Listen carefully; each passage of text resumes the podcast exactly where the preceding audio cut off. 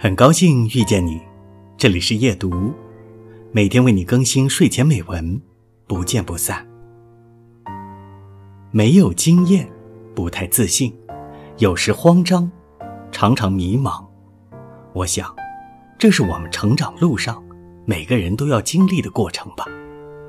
我们都是第一次长大，年轻时候的自己，即使你再觉得他幼稚、无理取闹，甚至是讨厌。